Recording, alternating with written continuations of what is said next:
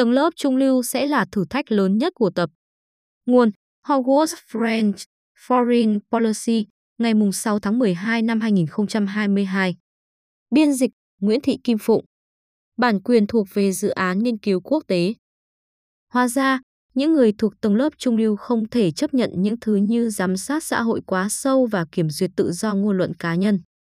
Tháng 9 năm 1966, chỉ vài tháng sau khi Mao Trạch Đông phát động chương trình thanh trừng và lật đổ chính trị đầy bạo lực được biết đến với tên gọi đại cách mạng văn hóa vô sản. Một sinh viên năm cuối chuyên ngành tiếng Đức tại Đại học Ngoại ngữ Bắc Kinh đã viết thư cho nhà lãnh đạo tối cao của đất nước, bày tỏ sự phản đối chiến dịch đàn áp của ông đối với kẻ thù, có thật lẫn tưởng tượng. Cách mạng văn hóa không phải là phong trào quần chúng. Đó là việc một kẻ duy nhất chĩa súng vào đầu mọi người, Vương Dung Phân viết, tuyên bố rút khỏi đoàn thanh niên cộng sản để phản đối, một hành động gần như chưa từng có tiền lệ vào thời của cô. Là một thành viên của Đảng Cộng sản, xin hãy suy nghĩ về những gì ông đang làm. Biết chắc rằng lời kêu gọi của mình sẽ không được đón nhận, Vương đã tiến thêm một bước nữa để bày tỏ sự bất đồng. Cô đi bộ đến một hiệu thuốc gần nhà, mua thuốc trừ sâu loại mạnh, nốc cạn bốn chai, rồi đến nằm trước cửa đại sứ quán Liên Xô để chờ chết. Bức thư tuyệt mệnh mà cô để lại trong túi cho cả thế giới cùng xem viết rằng Tổ quốc tội nghiệp của tôi, sao lại ra nông nỗi này? Thay vì qua đời, Vương, người mà tôi từng phỏng vấn vào năm 2006 khi cô sống lưu vong ở Đức, đã được cứu sống và sau đó phải ngồi tù hơn 12 năm.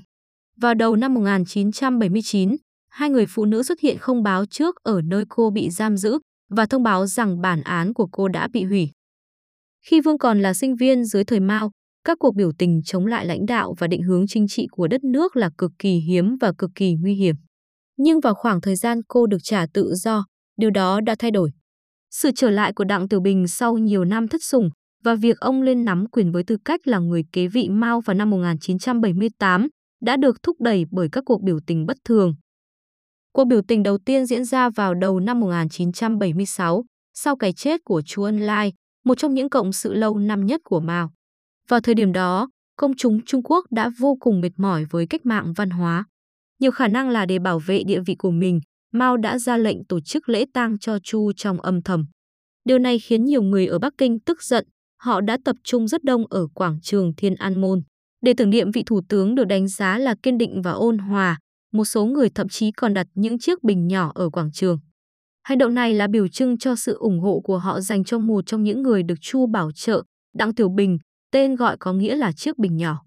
Họ mong muốn Đặng sẽ điều hành đất nước thay Mao, người có sức khỏe đã suy yếu rõ rệt. Trong ngắn hạn, hành động công dân tự phát này đã phản tác dụng. Sau khi buổi lễ tưởng niệm chu hóa thành cuộc đụng độ nghiêm trọng với lực lượng an ninh, như một dấu hiệu báo trước kết cục của các cuộc biểu tình tại quảng trường Thiên An Môn 13 năm sau đó, khi mà hàng trăm người biểu tình Trung Quốc bị giết hại, Đặng đã bị nhóm cầm quyền trong những tháng cuối đời của Mao tước bỏ tất cả các chức vụ còn lại của mình. Tuy nhiên, một hình thức hoạt động dân sự khác diễn ra không lâu sau đó đã giúp Đặng trở lại và trở thành nhà lãnh đạo đất nước.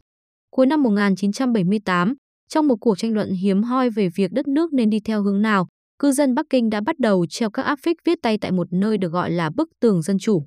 Dù phạm vi ý thức hệ của những áp phích này là rất rộng, nhưng hầu hết chúng đều chỉ trích sự kiểm soát thái quá dưới thời Mao. Và nhiều trong số chúng yêu cầu tôn trọng bốn quyền tự do, trong đó có quyền tự do ngôn luận và tự do tranh luận. Đặng rất khuyến khích kiểu tranh luận này bởi vì nó giúp làm suy yếu đối thủ của ông trong cuộc tranh giành quyền lực với người kế vị được Mao chỉ định. Hoa Quốc Phong, người có khẩu hiệu nổi tiếng nhất tuyên bố rằng ông sẽ làm bất cứ điều gì Mao sẽ làm để cai trị đất nước. Tuy nhiên, sau khi giành chiến thắng, Đặng lại cho đánh sập bức tường dân chủ. Và vào năm 1979, năm mà Vương Dung Phân được trả tự do, nhà hoạt động nổi tiếng Ngụy Kinh Sinh, người mạnh dạn kêu gọi dân chủ hóa như quyền tự do thứ năm cho người Trung Quốc, đồng thời tố cáo Đặng là một nhà độc tài, đã bị bắt và bị giam giữ như một tù nhân chính trị cho đến năm 1993. Trong một trong những đoạn nổi tiếng nhất trong bài luận của mình, Ngụy viết, chúng ta không cần các vị thần hay hoàng đế, cũng không tin vào bất kỳ đấng cứu tinh nào, chúng ta không muốn trở thành công cụ cho những kẻ độc tài với tham vọng cá nhân trong tiến trình hiện đại hóa. Chúng ta muốn hiện đại hóa cuộc sống của người dân. Dân chủ, tự do và hạnh phúc cho tất cả mọi người là mục tiêu duy nhất của chúng ta.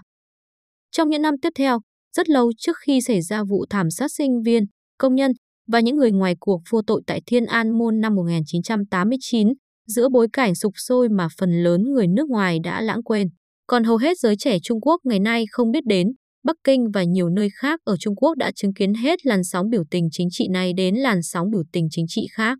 Nhưng ngay cả thảm sát Thiên An Môn cũng không ngăn được sự kích động của người dân. Thật vậy, một trong những sự kiện phản đối lớn nhất trong lịch sử Trung Quốc xảy ra vào năm 1999, khi nhóm Pháp Luân Công phản ứng trước việc bị chủ tịch lúc bấy giờ là Giang Trạch Dân ra lệnh cấm, bằng cách phát động một phong trào phản kháng kéo dài hơn một năm và dẫn đến vô số cuộc biểu tình trên khắp Trung Quốc. Câu chuyện lịch sử này đáng được nhắc lại vào lúc này vì các sự kiện đáng chú ý đã xảy ra ở Trung Quốc vào tuần trước, khi người dân ở Bắc Kinh và nhiều vùng khác đã xuống đường để phản đối chính sách phong tỏa COVID-19 cực kỳ hà khắc của chính phủ, và đôi khi còn để lên án Chủ tịch Tập Cận Bình và chủ nghĩa độc tài cứng rắn của ông. Trong giai đoạn đỉnh điểm của các sự kiện tuần trước và cả sau đó, nhiều người đã tham gia vào một loại trò chơi kỳ vọng, đánh giá khả năng làn sóng biểu tình có thể đe dọa quyền lực vừa được củng cố của Tập Cận Bình hoặc có thể phát động bất kỳ biến động chính trị nào khác ở Trung Quốc. Mặt trái của những câu hỏi này là, như hầu hết các nhà quan sát cuối cùng đã thừa nhận, nhà nước Trung Quốc có các phương tiện về chính sách, giám sát video và kỹ thuật số, tuyên truyền và các phương pháp khác để ngăn cản việc kéo dài các thách thức đối với chính quyền và đối với uy tín đột ngột giảm sút của tập. Tuy nhiên, theo nhiều cách, đây đều là những câu hỏi sai. Có một sợi dây nối dài từ hành động táo bạo mang tính cá nhân của cô sinh viên bất đồng chính kiến Vương Dung Phân trong thập niên 1960 đến nay. Khi viết thư tố cáo các phương pháp của Mao, Vương đã ở vào cảnh đơn độc và bị cô lập như một nguyên tử trôi nổi trong đại dương rộng lớn. Không chỉ vì cô không có các công cụ công nghệ quen thuộc ngày nay như mạng xã hội và những thứ tương tự để kết nối với những người khác, mà còn bởi vì Trung Quốc thời bấy giờ chỉ mới có một tầng lớp trung lưu hiện đại nhỏ bé. Tầng lớp vốn là điều kiện thiết yếu của bất kỳ phong trào xã hội gắn kết nào nhằm thể hiện ý kiến của những người bị trị, hạn chế quyền lực độc đoán của kẻ cai trị và thể chế hóa một biện pháp dân chủ. Giai đoạn đầu trong thời kỳ cầm quyền của Mao đã được dành riêng cho một loại đấu tranh giai cấp nhằm loại bỏ tận gốc tầng lớp trung lưu cũ. Tầng lớp mà ông lên án là tư sản, và do đó là kẻ thù giai cấp không thể thay đổi của cuộc cách mạng và chế độ độc tài của ông. Vào thời điểm đặng lên nắm quyền, đã chẳng còn dấu tích nào của tầng lớp trung lưu kinh tế. Hãy nhìn vào những bức ảnh thời đó, điều dễ thấy nhất là gần như tất cả mọi người đều ăn mặc giống hệt nhau, với cùng một kiểu tóc khiêm tốn, thẳng và đen.